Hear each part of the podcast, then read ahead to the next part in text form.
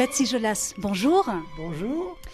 Il y a quelques jours seulement, euh, vous étiez encore à la Philharmonie de Paris euh, pour votre dernière création, Latest, qui sera finalement pas la dernière.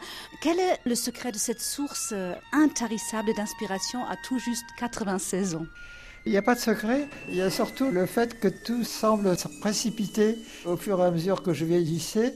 J'ai eu l'impression qu'on se disait qu'il fallait faire vite parce que j'allais peut-être disparaître. J'ai fini par avoir à, composer des œuvres d'orchestre, ce qui n'est pas rien. Ces quatre dernières années, j'en ai écrit euh, quatre ou cinq, une après l'autre. Et ça prend du temps. Et voilà que j'ai accepté encore euh, une. Mais ce sera certainement la dernière, je promets. Donc vous dites qu'il faut écouter le passé d'une oreille nouvelle, euh, Betsy Jolas. Et là, vous êtes donc parti euh, sur les traces d'un grand romantique allemand du 19e siècle, Robert Schumann, pour un dialogue musical assez improbable au festival Les Volques à Nîmes, dans le sud de la France. Pourquoi Schumann? On ne m'a pas consulté, mais il se trouve que ça tombe extrêmement bien. Schumann, je l'ai découvert très jeune par ma mère, qui est née dans le Kentucky, aux États-Unis, elle avait une très jolie voix et son père a décidé de l'envoyer faire des études musicales à New York et ensuite l'a envoyée à Berlin faire des études de chant. Elle avait à peine 20 ans cette fille du Kentucky qui arrive à Berlin en 1912. Mais quand elle est rentrée, elle avait maîtrisé en plus de tout le reste, tout le répertoire du lead. Et moi, je commence à faire du piano et très vite, je me suis passionné pour surtout son œuvre de musique de chambre. Et c'est pour ça que je suis très heureuse de cet accouplement, si j'ose dire, à Nîmes, parce que je vais réentendre des œuvres que j'aime infiniment par exemple, j'ai volé des titres à Schumann. J'ai écrit une œuvre qui s'appelle Frauenliebe. Donc l'amour euh, des femmes Mais oui, bien sûr. Ça me concernait, moi, évidemment.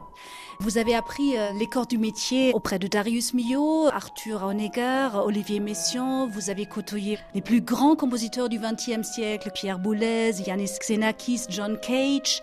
Qu'en est-il des femmes compositrices dont la place? Reste jusqu'à aujourd'hui assez marginale, Betsy Jolas j'ai souvent dit que à l'époque j'étais à peu près la seule et il fallait que je gère ma carrière comme un homme. Et je peux dire aujourd'hui qu'aucun d'eux ne m'a jamais laissé sentir qu'ils avaient pour moi un certain mépris ou qu'ils pouvaient penser que ce que je faisais était négligeable. Ils étaient intéressés à mon œuvre comme à celle de leurs collègues et je les ai tous connus. Vous avez goûté à toutes sortes d'influences, euh, même théâtrales, littéraires, au jazz, euh, à la musique de Bali, euh, au chant créole.